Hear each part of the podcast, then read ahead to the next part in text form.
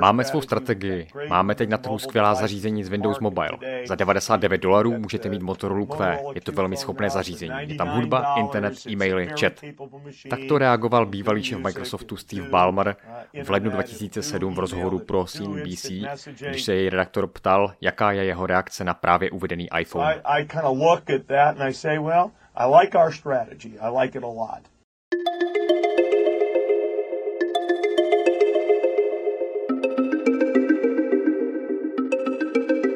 Bývalý ředitel Microsoftu Steve Ballmer si evidentně nedokázal představit dost dobře, v čem je iPhone tak dobrý nebo důležitý, takže se samozřejmě naprosto spletl.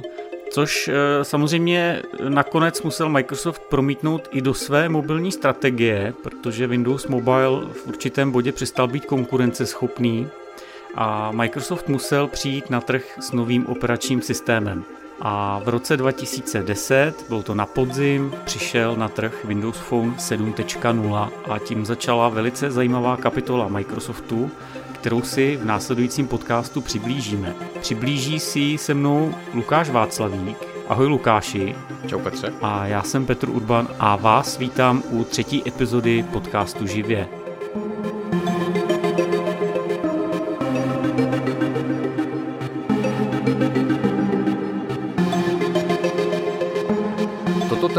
Vybrali z toho důvodu, že nedávno uplynulo 10 let od uvedení Windows Phoneu 7.5, což byla první, eh, první pokračování toho systému, který tady tenhle mobilní pokus posunul do úrovně, která už byla podle mě a Petra použitelná a už to byl ten dospělý systém, který měl ambice konkurovat tehdy Androidu a iOS. No a protože my dva jsme ten systém dlouhodobě používali a vlastně i všechny jeho, ty jeho nástupce, tak myslím, že jsme dobře uh, připraveni na to o tom mluvit, o tom systému. V tomhle podcastu si teda nejdřív eh, schrneme nějakou základní charakteristiku, vypíchneme vlastně věci, které na Windows Phone byly zajímavé a nám se líbily.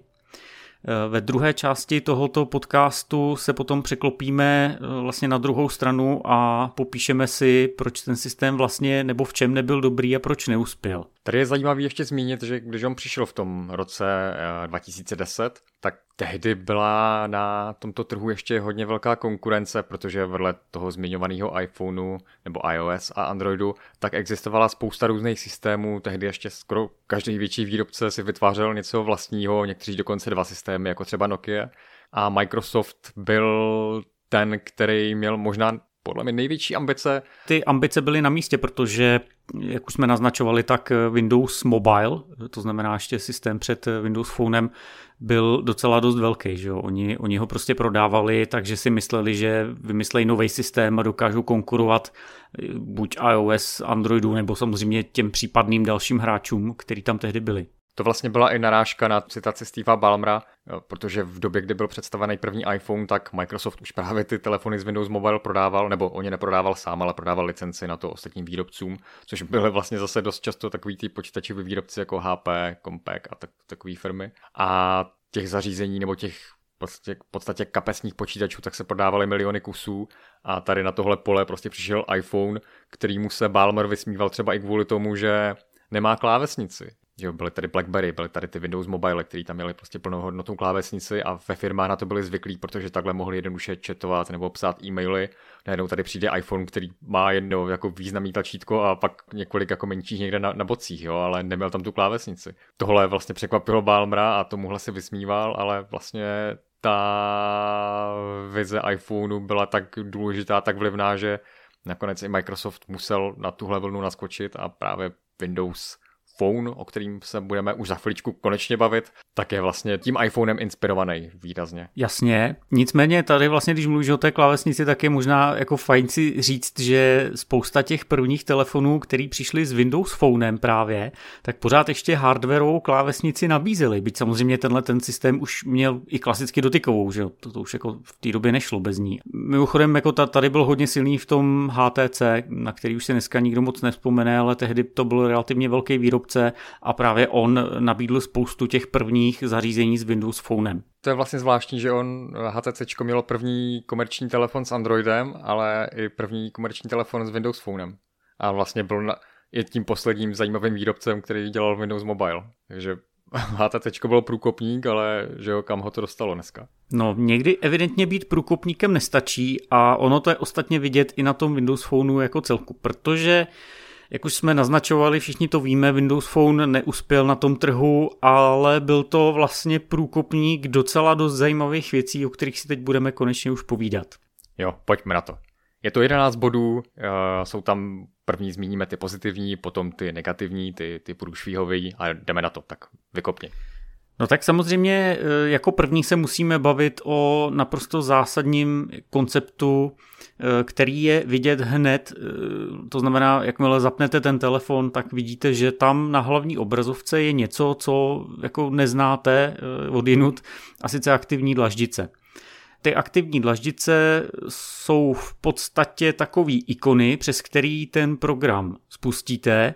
Nad rámec toho ale zároveň poskytují nějaký obsah, informují o dění v té aplikaci, takže v tomhle případě platí, že se podařilo Microsoftu skombinovat launcher a centrum notifikací.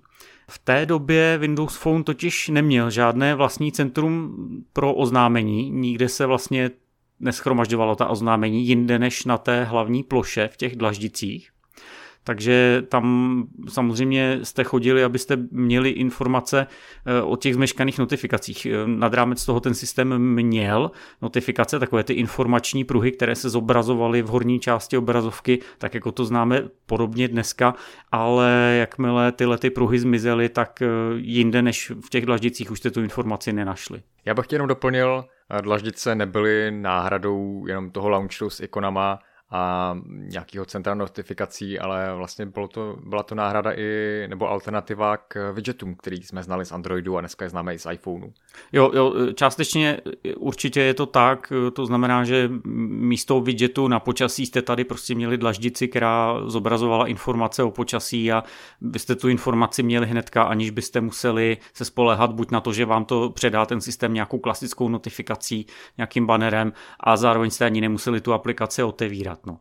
Nicméně oproti widgetům, tak jak je známe dneska, eh, ty dlaždice vlastně nebyly interaktivní, že opravdu jako ne, neměly žádnou jinou jako, že funkci, že, že bych mohl jako tam něco dělat jiného, než potom tu aplikaci spustit klepnutím.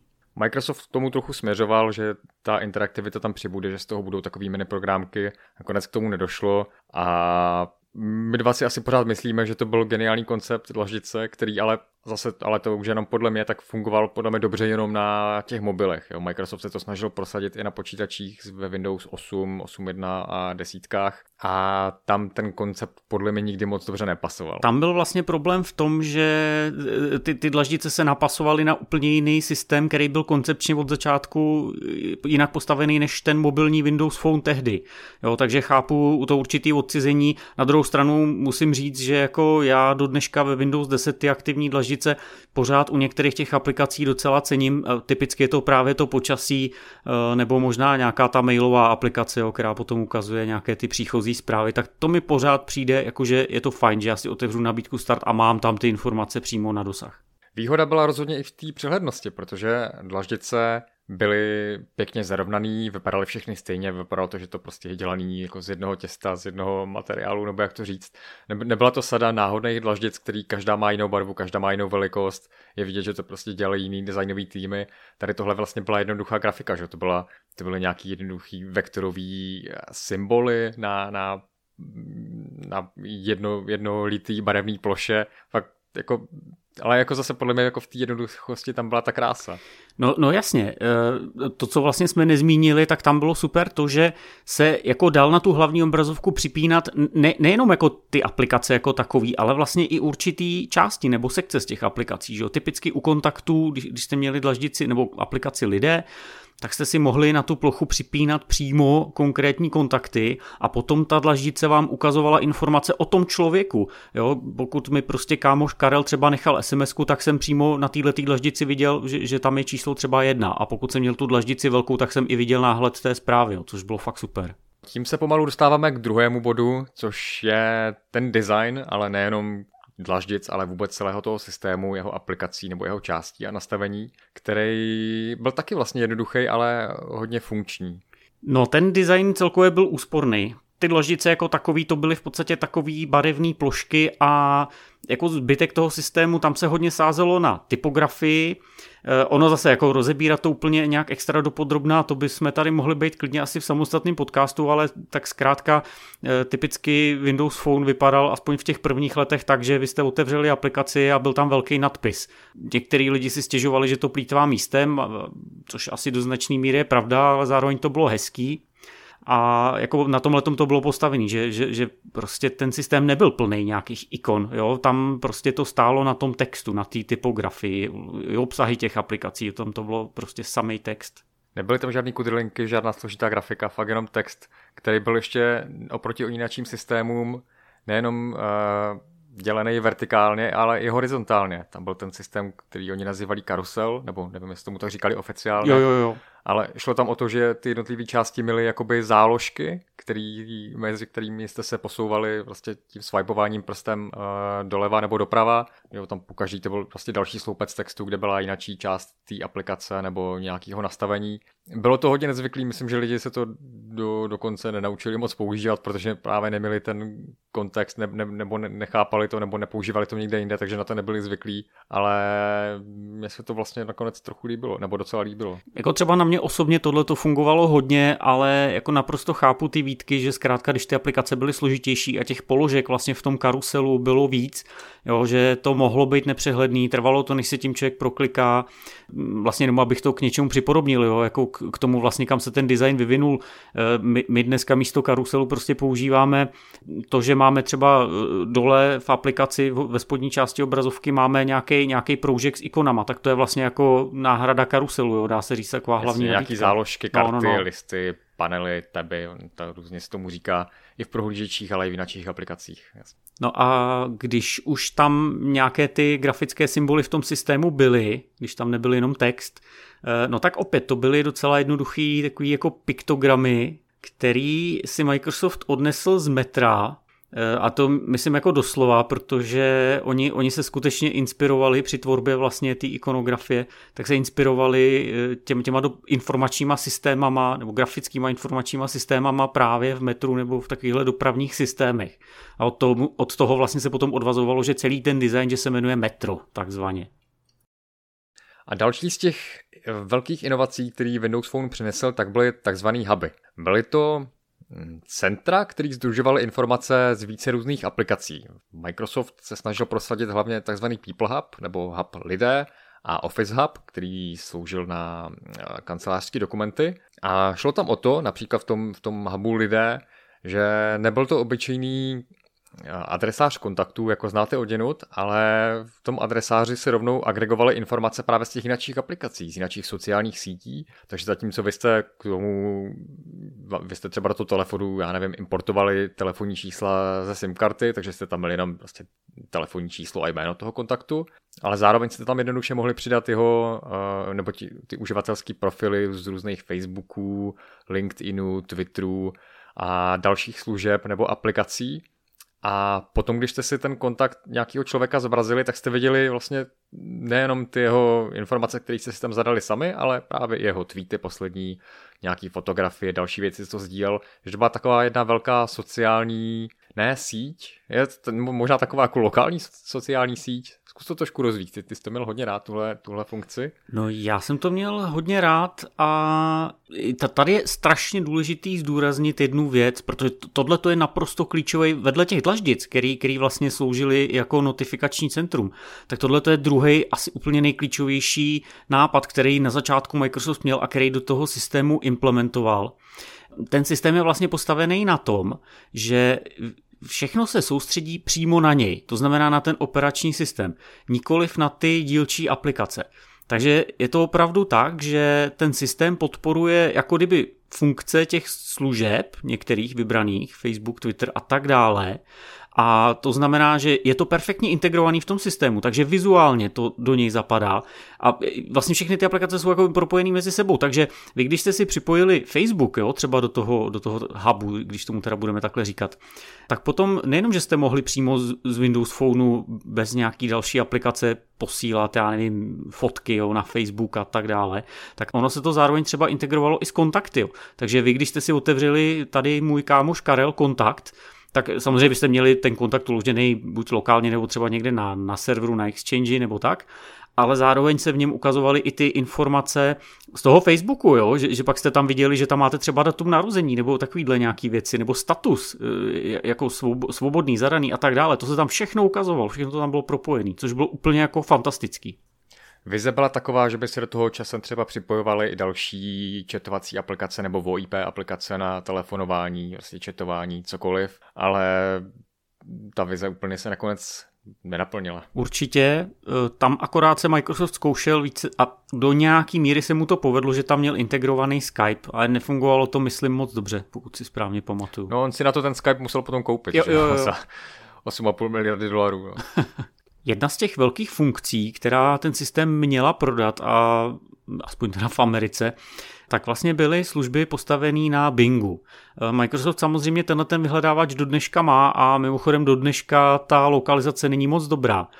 Pokud by ta lokalizace byla dobrá, tak by to fungovalo zhruba tak, že ten Bing vám dokáže na lokální úrovni doporučovat eh, zejména třeba podniky, Bavíme se typicky o nějakých třeba restauracích jo, nebo takovýchhle věcech, ale samozřejmě i o jiných, já nevím, kluby, jo, divadla, bla, bla, bla, jako cokoliv, teoreticky. Takže je to o tom, že vy si jako kliknete na dlaždici a získáváte okamžitě téměř jako informace jo, přes, přes ten Bing. To jako znělo to moc hezky, dokonce i na, na videu, když jsme to někde viděli, tak to vypadalo hezky. Tady byl jenom kámen úrazu, že zkrátka Bing nebyl dobře lokalizovaný a třeba tyhle ty služby konkrétně v Česku byly neexistující, lomeno nepoužitelný, takže třeba pro nás tady osobně nás se tohleto nikdy nedotklo. Jo, proto já jsem třeba úplně zapomněl, že tam něco takového bylo, nějaký jako lokální věci. Bylo. E, mimochodem, taková ta funkce pro průzkum těch lokálních podniků se jmenovala Local Scout. Mm-hmm. Takže fajn nápad, realizace blbá. Další z těch výhod, byla to vlastně výhoda, která kombinovala to, co máme rádi na Androidu, ale co máme rádi i na iOS, bylo to to, že máme tady jednoho tvůrce systému, ale více různých výrobců zařízení. A ta výhoda byla v tom, že Microsoft garantoval nebo měl nějaký předpisy na to, jak by ta, ta zařízení měla vypadat, měl tam nějaký specifické požadavky, tak aby to fungovalo aby to všude fungovalo stejně, aby ten systém, ať už si ho koupíte od výrobce X, Y, Z, tak aby všude působil stejně, všude se stejně ovládal, všude běžel stejně rychle. Ale zároveň jste měli tu volnost v tom, že právě tam máte těch více výrobců, takže různí výrobci mohli mít jinačí design, jinačí zase ty parametry, jinačí foťáky, nebylo to prostě, nebyl tam ten, ten monopolní přístup toho Apple. Takže v tomhle byla velká výhoda, protože Microsoftu že byla to ta silná softwarová společnost, tak se mu podařilo oslovit ty tradiční partnery, ale zároveň i ty klasické výrobce mobilů, jako byl Samsung, LG, to HTC, později i Nokia. No, s Nokia dokonce se později propojil na mnohem bližší úrovni. No, o tom, o tom, o tom bude potom řeč ano. v jinačím vodě určitě. Jedna z docela zajímavých věcí, kterou ten systém nabídl, dlužno teda ale dodat, že vůbec ne na začátku, ale de facto až spíš ke konci toho životního cyklu, eh, tak vlastně byla funkce, která se jmenuje Continuum a ona nabízí de facto plnohodnotný počítač v mobilu, s tím, že vy připojíte mobil kabelem, možná i bezdrátově, to už si nejsem jistý, ale určitě kabelem k doku, který pak připojíte k monitoru, máte u toho třeba klávesnici myš a vlastně e, zobrazí se v tom, e, nebo zobrazí se na tom monitoru klasický desktopový rozhraní. Takže máte jako kdyby plnohodnotný počítač. Ono to samozřejmě mělo značné omezení v té době, zejména hardwareový pochopitelně, a je tam problém s kompatibilitou aplikací ovšem, ale přesto to byl docela pokrokový, řekl bych, že i odvážný nápad. Jak se říká, tahle funkce přišla už v té hodně pozdní fázi života nebo životního cyklu Windows Phoneu, což už tehdy byl, nebo už se to jmenovalo Windows 10 Mobile, mm, ale byla to hodně nadčasová, hodně inovativní funkce, která z těch kapesních počítačů udělala ty desktopový, protože opravdu stačilo jenom připojit ty periferie a monitor a byl z toho klasický počítač prostě s desítkama, jako jsme znali z těch počítačů. Naráželo to na tu softwarovou kompatibilitu, jenže problém byl, že Windows na mobilech bylo vidět, že už končí, že už to ten systém slábne, že už tam končí ta podpora, prostě Přišlo to možná příliš pozdě, že kdyby s tímhle Microsoft vyrukoval dřív, tak mohl uspět právě skrz to, že by tohle se dobře používalo ve firmách, ale takhle to bohužel moc dobře neprosadili, i když to bylo velký a věřím, že nějaká revitalizace tady tohohle v podání jiných výrobců tady přijde. Nebo už tady je vlastně, Samsung má podobnou funkci, kterou nazývá DeX,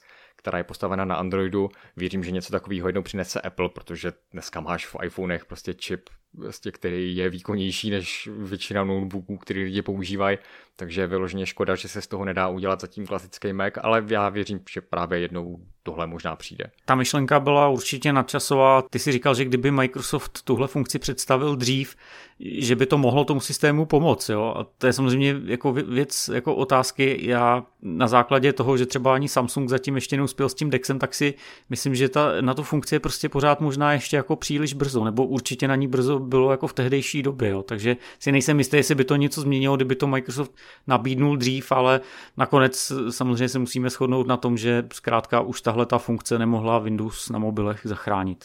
Já jsem z hodu okolností loni psal článek o tom, že tahle funkce nebo ten systém obecně Windows 10 Mobile tak přišel o pět let později nebo o pět let dříve, než, než měl. Že dneska, kdyby Microsoft představil tady ty mobilní desítky s tím kontinuem, tak by to mělo zase trošku jiný úroveň, protože za prvé stoupil výkon toho, toho hardwareu mobilního a za druhé dneska už dokáže uh, na těch armových procesorech, který běží v mobilech, tak dokáže emulovat ty klasické programy prostě psaný pro tu platformu Win32, která vlastně spolehá na procesory od Intelu nebo AMDčka, takže v tom mobilu by si mohl spouštět prostě cokoliv, co znáš právě z těch klasických počítačů, což v době, kdy to kontinuum tady bylo, tak to takhle nefungovalo. Tam musely být ty univerzální aplikace, kterých prostě nikdy nebylo tolik, nebo webové aplikace, které zase v té době ještě nebyly tak na takový pokročilý úrovni zase jako jsou dnes. Jo, takže právě tam tomu chybělo těch možná těch pět let. Ale tímhle už jsme vlastně pomalu nakusovali to, že tomu systému se ne všechno podařilo úplně dotáhnout a teďka bychom na to mohli navázat tím právě těmi body, které podle nás byly ty problematický a který vedly i třeba k tomu, proč ten systém nakonec eh, neuspěl. Určitě trošičku jsme vlastně na to už naráželi. Jeden z těch eh, bodů je, že zkrátka Windows Phone nebyl úplně dobře lokalizovaný a to se týkalo především těch online funkcí. A zase, jako ono to vlastně není nic úplně novýho, nebo nebylo to asi do, do, do určitý míry nový tehdy a známe to do dneška, ale já už jsem narážel na to, že ta docela dobrá na papíře funkce Local Scout, která vám doporučovala podniky, nebo jste snadno hledali podniky, to prostě v Česku nefungovalo vůbec, nebo minimálně. Eh, samozřejmě později se ve Windows Phoneu objevila Cortana, ne teda hned v té první verzi, ale v některé z těch dalších. Opět to byl produkt v Česku neexistující doslova. Eh, pak tam Microsoft měl mimo jiné nějakou svoji peněženku, jo, to tady taky nefungovalo. Eh, takže zkrátka ten systém byl hodně tam dělaný. Ještě, promiň, ještě, no. promiň, že tě skáču do řeči. Uh, problém byl třeba i s tím, že Cortana, která tady nebyla, že ta hlasová asistentka, která sama o sobě je poměrně užitečná, tak na ní bylo nepochopitelně navázáno uh, jako spoustu dalších funkcí, které ne- neměly s tou hlasovou asistencí nic společného. To byly integrální uh, funkce toho systému, například Eh, funkce nerušit, že, jo? že ty, ty, ty jsi mohl nastavit jako na všech jiných systémech nějakou dobu používání nebo aktivní používání toho telefonu, která když skončí, tak ti nebudou chodit notifikace, nebude tě to v noci otrahovat. Jo, i taková banalita tak byla navázána na Cortánu, která protože v Česku nefungovala nebo ve spoustě dalších zemí, tak tam nešla používat ani ta funkce nerušit. Jo, jo, je, je to přesně tak, jak říkáš. Vidíš, ještě, že to připomínáš, protože já už jsem tohle to úplně zapomněl, ale je pravda, že tehdy jsme z toho měli velký mrzení a nechápali jsme, proč to tak je. Ale zkrátka ty online služby fungovaly a do značné míry to platí dneska především v USA, takže ten systém byl v USA o úplně jinou třídu než všude jinde. Přesto teda paradoxně v USA se mu nikdy nepodařilo prorazit tam tuším, že maximálně z hlediska prodejů ten systém měl třeba 3% body nebo 3%. A... No byly to nějaký nízké jednotky, no. Prostě američani prostě se naučili používat iPhony, protože tam to dostávali levně k tarifům. To ani v Evropě nebylo zvykem, v Evropě se spíš tradičně dařilo i těm Androidům, ale právě Evropa byla takovou, jednu dobu byla takovou baštou Windows Phoneu, kde Microsoft v některých zemích, myslím, že ve Francii, ve Velké Británii, tak tam měli jako celkem zajímavý podíly, nějaký třeba 10, 15, možná 20% jo, v některých čtvrtletích. I v Česku se mu docela dařilo podle nějakých, podle nějakých prodejních statistik, tak tady ty telefony, třeba Nokia Lumie, uh, tak byly poměrně úspěšný i skrz že jo, tu, tu Nokia, která byla tady pořád jako silná a vlivná. Jo, jo, přesně to si myslím taky, že v té Evropě to hodně pomohla prodat ta Nokia, v USA už tou dobou ta značka prostě netáhla.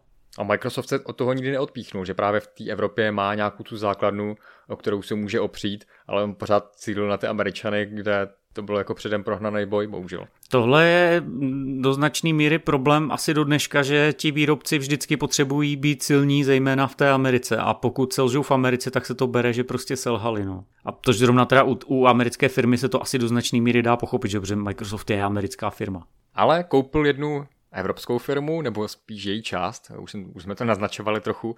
Microsoft se totiž v roce 2014 rozhodl koupit Nokia, se kterou už byl předtím těsně propojený. A on teda nekoupil celou Nokia, já ještě to jednou připomínám, koupil tu, tu její mobilní divizi, která se zabývala výrobou smartphonů. A já to tady jsem zařadil jako zvláštní bod, ten negativní, protože podle mě to přineslo uh, nebo za, za způsobilo to nějaký odliv ostatních partnerů nebo ostatních výrobců, protože v době, kdy Microsoft právě byl domluvený se Samsungem, s HTCčkem a s těma dalšíma velkýma korporacema a najednou on si koupí vlastně vlastního výrobce, tak už bylo jasný, že tam možná nějaká ta priorita tam bude jinde, že už k těm ostatním nebude takhle vřelej, že už si tam třeba bude systlit nějaký, nějaký exkluzivní funkce a podobně. A trochu to jako koreluje s tím, že když on koupil tu Nokia, tak najednou ti ostatní výrobci od něj odcházeli. Mohlo to tak určitě být. E, možná, že ostatní výrobci nicméně na Windows Phone zanevřeli prostě proto, že se ty jejich telefony vlastně s těma prvníma generacema Windows Phoneu moc neprodávaly. Vlastně Microsoft se je snažil ještě nalákat nebo zachránit ten odliv tím, že on e, právě to bylo taky v roce 2014, že uvolnil ty licenční poplatky. Jo, zatímco Android byl pro ty výrobce zdarma, Eh, nebo nasazení toho Androidu bylo zdarma, tak za Windows Phone museli platit, že jo, jako dneska OM výrobci platí za licenci klasických desktopových eh, Windows, tak za ty mobilní se taky platilo, ale byly to menší poplatky, nějaký, uvádělo se něco mezi 5 až 15 dolary v závislosti na, na nějaký té třídě zařízení, ale Potom právě v tom roce 2014 tak se to uvolnilo a všechny ty systémy, vlastně i desktopový, i mobilní, který byly pod úhlopříčkou, nebo měli úhlopříčku menší než 9 palců, tak byly zdarma. Ale to už prostě tu situaci nezachránilo. Nakonec eh, to, co bylo pravděpodobně nejzásadnějším faktorem, proč ten operační systém neuspěl, tak eh, byl nedostatek nativních aplikací. Samozřejmě vy můžete v každém operačním systému používat třeba i webové aplikace a do značné míry se to dělo i u toho Windows Phoneu, ale zkrátka je obtížný reálně určit tu příčinu, ale výsledek byl takový bez ohledu na tu příčinu, že zkrátka ty aplikace nikdy nevznikaly a když už vznikaly, tak nebyly moc dobrý. Já mám třeba živý zkušenosti se Spotify, byl jsem vděčný na to, že je to jedna z mála služeb, který nabízejí klienta pro Windows Phone, ale byly s ním strašný problémy, bylo to strašlivě pomalý, nefungovalo to, takže aplikace to bylo velký špatný. No jasně, i různé bankovní aplikace nebo aplikace mobilních operátorů, to tam třeba bylo, protože to si nemohli dovolit ignorovat, ale byly prostě horší, nebyly tak aktualizovaný, nebylo tam tolik funkcí jako na těch jiných platformách, tohle bylo špatný.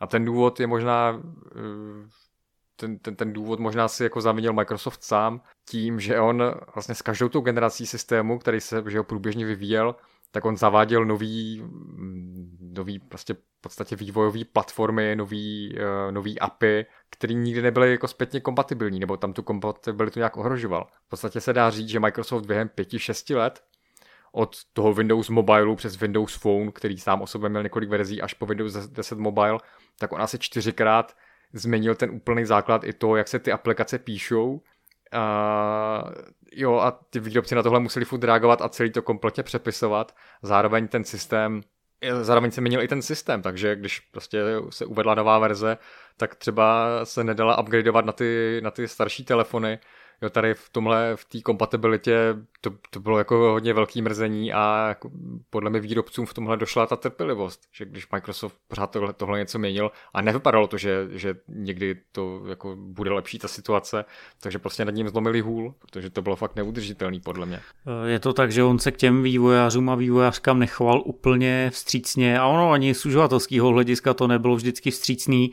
Tam byl největší problém v tom, že Windows Phone začal vznikat na základě Windows CE podobně jako Windows Mobile před ním, jenže pak zjistili, že to je strašlivě limitující platforma, která se naprosto nehodí pro moderní hardware, takže s Windows Phonem 8 naprosto změnili jádro, vlastně vzali jádro Windows, No a tam právě bylo to, že kdo měl mobil s Windows Phonem 7, tak nemohl upgradeovat na Windows Phone 8, přičemž Windows Phone 8 předvedl koncept univerzálních aplikací, což je ale něco, co už teda potom jako dlouhodobě přežilo, samozřejmě s určitými úpravami, ale přežilo, jo, ale tyhle ty šachy zkrátka Microsoftu vůbec nevyšly. Samozřejmě i u těch aplikací se můžeme bavit o tom, jestli ten problém bylo to vejce nebo ta slepice, protože většinou ty výrobci aplikací říkali, že Andro- většinou ty výrobci aplikací říkali, že Windows Phone nemá uživatele, takže se jim nevyplatí do toho systému investovat. No ale samozřejmě ty uživatelé nepřicházeli, protože tady na téhle platformě bylo málo aplikací, tak eh, to se potom blbě používá, že jo, taková platforma. A mu se hlavně nepodařilo nikdy přesvědčit ani ty opravdu jako významný výrobce nebo tvůrce softwaru. Například několikrát zmiňovaný Facebook, tak s tím byly dlouhodobě problémy, který vlastně Microsoft ty, ty klienty pro používání téhle sociální sítě, tak on si ze začátku tvořil sám, že jo, tak trochu jako s nějakým přispěním možná Facebooku nebo nějakým přivřeným okem, ale Facebook s tím vlastně neměl s tím programováním nic společného a takových jako příkladů byla celá řada, že jo, tehdy právě vznikaly nové sociální sítě, ale nemysleli na nějaký Windows Phone. Tam maximálně to jako podporoval to třeba Twitter, myslím, že tam byla jako nativní aplikace Dropboxu, ale třeba i Google byl ten, který tohle trvale ignoroval. Což... No Google ten vyloženě dělal na schvály Microsoftu, že jo? Jo, ten jasně dělal, ten, ten dělal ty na schvály, že tam nechtěl ani pouštět YouTube, že tam vše možně hledal cesty, jak tohle blokovat. Sice nakonec vydal i nějakou aplikaci pro vyhledávání, která tam byla, ale která byla podle mě jako, to bylo velký špatný. No, takže ta platforma nikdy nedostala prostor pro to, aby mohla skutečně zazářit a skutečně dýchat. No. Jednou z výhod těch mobilních systémů Microsoftu mělo být i to, že měl být dobře propojený s ostatními platformami, který měl, tedy s desktopem, s Xboxem a podobně. Microsoft v tomhle měl velké plány, velké sliby, ale nakonec nikdy nic z toho moc dobře nenaplnil. Jo, ten systém se pořád tvářil, že to je něco jako klasický Windows, ale v kapse a že to bude dobře propojený, že se tam budou navzájem snadno sdílet data, že se bude plynule přecházet a vyměňovat nějaké informace, tak jak to třeba potom později ukázal Apple eh, s jeho iOS a macOS, ale v Microsoftu tohle vlastně nikdy nedotáhli do pořádného konce a až dneska dokázali mobily a Windows propojit, ale už to nejsou teda mobilní Windows, ale už je to Android. Jo, dneska, když si nainstalujete desítky nebo jedenáctky, tak tam máte tu aplikaci váš telefon, která podle mě funguje docela dobře, pokud máte třeba telefon od Samsungu zvlášť. Ty funkce tam jsou líp integrovaný a to propojení už tam funguje, ale v době mobilních Windows tak tohle byl dost velký průser. A mimochodem, on, jak už jsme načali, tak on si koupil Skype za těch 8,5 miliardy dolarů a to měla být zase jedna z těch jednotících funkcí, který propojí jeho platformy, že on budeme moci telefonovat a psát a chatovat prostě si z libovolných platform, všechno to bude propojený tady právě skrz ten Skype, jenže i tomu Skypeu začali vlastně ujíždět, eh, začal mu ujíždět vlak, začala se ta aplikace úplně hroutit, nebo celá ta síť se začala hroutit, protože Microsoft tam začal měnit tu vlastně architekturu, na který to bylo postavený.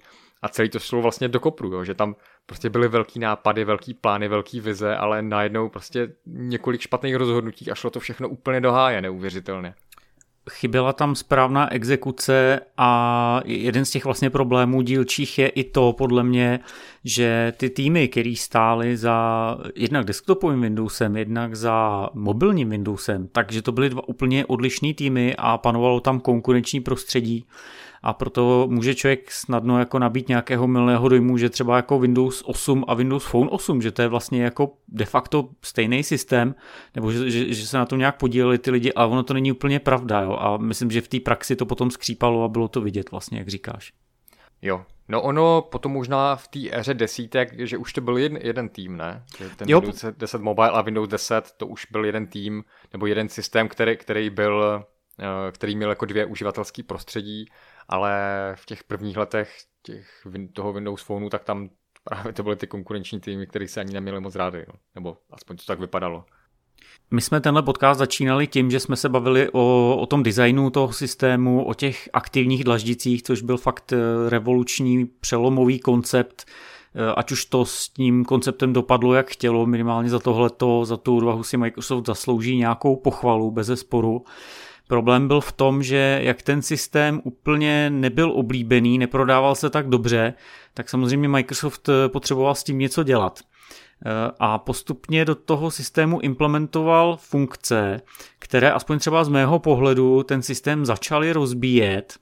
A když to teďka hodně zkrátím, tak on vlastně jako udělal určitou kopii Androidu z Windows Phoneu. Jo? On prostě Microsoft viděl, co funguje u konkurence a nějakým způsobem se to tam snažil implementovat. Asi z taková nejtypičtější věc, která mě napadá, tak je centrum akcí. To se objevilo poprvé ve Windows Phoneu 8.1, tuším, do té doby vlastně jsme fakt měli notifikace jenom v těch dlaždicích nebo v těch banerech nahoře, který mizely rychle a vlastně tady přišlo centrum akcí a třeba mně osobně už přišlo, že ten systém se tady začíná rozbíjet, ta původní vize a koncepce.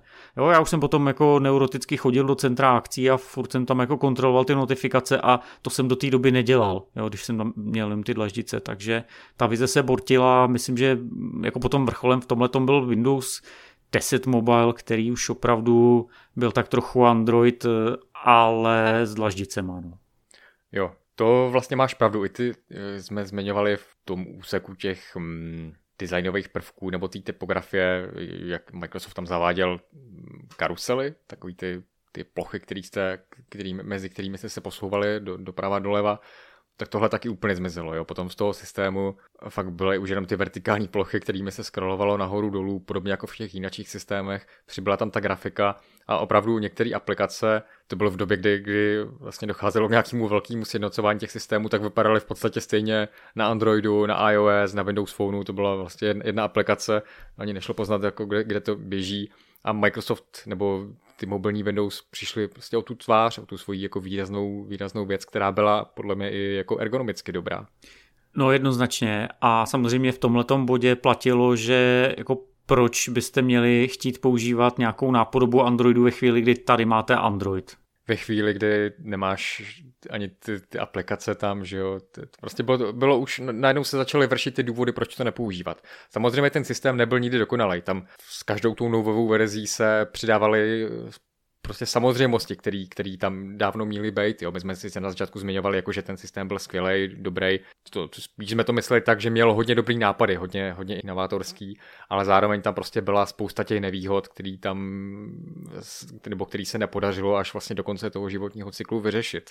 A vlastně ještě jednou z těch věcí, která potom byla tak trochu okopírovaná od toho Androidu, tak eh, když se mobilní Windows dostali na spoustu různých telefonů, do spoustu různých nějakých výkonnostních tříd, tak zatímco ze začátku v těch prvních letech, tak Windows Phone běžel opravdu svižně i na jako levných telefonech, tak v pozdějších fázích um, Windows zpomalovali což zase byla tak jako typická vlastnost třeba Androidu, že jo, který pokud si neměl high-endový telefon s Androidem v té době, tak to všechno bylo takový pomalý, zalagovaný, takový nepříjemně, ne, nepříjemně se to používalo. A podle mě tohle eh, i na konci toho života Windows eh, na mobilu, tak to vlastně bylo jako to, to stejný. Že taky pokud si měl nějaký levnější telefon nebo ne úplně high-end, tak najednou se to používalo dost blbě, bylo to celý takový působilo to neplynule tak udýchaně, nebo jak to říct. Nakonec tohle to ale asi nebyl ten největší problém uh, Windows Phoneu nebo Windowsech na mobilu, takže když bychom to měli na závěr schrnout, tak co vlastně tomu systému podrazilo nohy? No, my už jsme to vlastně naznačovali, těch důvodů je vlastně strašná spousta, byla to schoda mnoha blbých okolností. Jo, to je ten hlavní důvod, což vlastně není důvod, to je spíš taková výmluva jako naše, ale Kdybychom měli vypíchnout tu jednu věc, tak budou to asi ty aplikace, protože lidi mm, najednou chtěli používat aplikace a prostě chodili tady nový různý sociální sítě, nebo najednou se prostě objevila aplikace nějaká cool, protože ji doporučila nějaká celebrita někde na internetu, nějaký influencer, ale ta aplikace prostě fungovala na iPhoneu a Androidu, nebyla na Windows Phoneu, tak jako proč by tohle lidi kupovali, když to, to tam není, čo? to, co je teďka cool. Přesně tak. A tady se vlastně ukázala ta ohromná chyba Microsoftu, který k tomu Windows Phoneu přistupoval vlastně z pohledu toho operačního systému když to ta budoucnost nám ukázala, že není důležitý operační systém, ale že my vlastně přistupujeme e, e, vlastně k těm telefonům z pohledu aplikací. Pro nás jsou důležité aplikace, tím, jak je to modulární, dá se to vlastně průběžně aktualizovat, když to, to jak to bylo upečený v tom systému, tak se to nedalo průběžně aktualizovat. Víme navíc, že systémové aktualizace jsou obecně do dneška problém, protože to různě zdržují nebo zadržují operátoři, takže tenhle ten přístup se ukázal být jako fatální přestože to vlastně bylo hezký na papíře. Takže souhlasí s tím, že vás Microsoftu zlomili aplikace? Samozřejmě je to maximální zjednodušení, ale kdybychom si tady ještě znovu jako vyjmenovávali všechny ty důvody, tak bychom tady byli dlouho, zkrátka těch blbých okolností bylo hrozně moc. I to, proč nevznikaly aplikace, je poměrně jako komplexní problém, ale v konečném důsledku ano, samozřejmě, jako bylo to o těch aplikacích. Dneska už asi nehrozí, že Microsoft tu, ty Windows na mobilu oživí, nebo myslíš, že jo? Nikdy neříkej nikdy, ale já si myslím, že Microsoft pochopil, že tuhle tu bitvu prohrál. Eh, on zkrátka přišel na ten trh pozdě, nedokázal se prosadit a v tuhle chvíli už není důležitý, jestli je nebo není na mobilech. On tam má svoje služby, samozřejmě v cizích operačních systémech, ale on si prostě našel tu cestu. Pro Android konec konců vyrábí i vlastní launcher, takže v tomhle ohledu je to OK a pro Microsoft je důležitý, aby byl na té další jako platformě, která řekněme nahradí mobily, jo, na té další věci. On samozřejmě zkouší, že jo, HoloLens, jo, virtuální realitu, doufá, že prostě třeba tohle bude ta věc a že on se tam prosadí, což samozřejmě uvidíme. Ty jsi zmiňoval, že on vyvíjí launcher pro Android. Nejenom, že vyvíjí launcher, teď on má mobily s Androidem, že jo, dneska. Surface Duo. No, je to pravda, no. Což je vlastně zařízení, o kterým se dlouho mluvilo, že by to mohlo být ten pádný Surface Phone, že by to byla ta poslední tečka, nebo to, že by Microsoft konečně ukázal, jak mají ty, ty Windowsy na mobilech vypadat, ale tohle nedopadlo a už to asi nedopadne. No a tím bychom to povídání o Windows Phoneu mohli pomalu ukončit. Budeme rádi, pokud si v diskuzi na ten systém taky vzpomenete, pokud připomenete, co vás na něm bavilo, co vás na něm nebavilo, jestli jste ho používali, nebo třeba proč toho nepoužívali v té době. A tímto se asi rozloučíme. Tímto se rozloučíme mezi sebou, loučíme se také s těmi, kteří nás poslouchali. Děkujeme vám za to, že posloucháte. Nezapomeňte náš podcast všude možně sdílet, pokud se vám líbí. Pokud se vám nelíbí, tak nám určitě pište zpětnou vazbu. Samozřejmě můžete nám psát i zpětnou vazbu, pokud se vám podcast líbí, za to budeme taky samozřejmě rádi. A při té příležitosti bych chtěl poděkovat právě těm, kteří už tu zpětnou vazbu poskytli, protože uh, už po prvním díle tak chodilo hodně e-mailů, uh, psali jste komentáře i, i na našem webu a podle mě většina z nich byla pochvalná, bylo tam pár takových těch uh, nespokojených uživatelů, že uspáváme a podobně, ale většina si myslím, že byla těch pozitivních a za to jsme hrozně rádi. Nezapomeňte, že nás můžete sledovat na živě, můžete nás poslouchat na Spotify, na Apple podcastech, Google podcastech a uslyšíme se zase za dva týdny. Čau. Čau.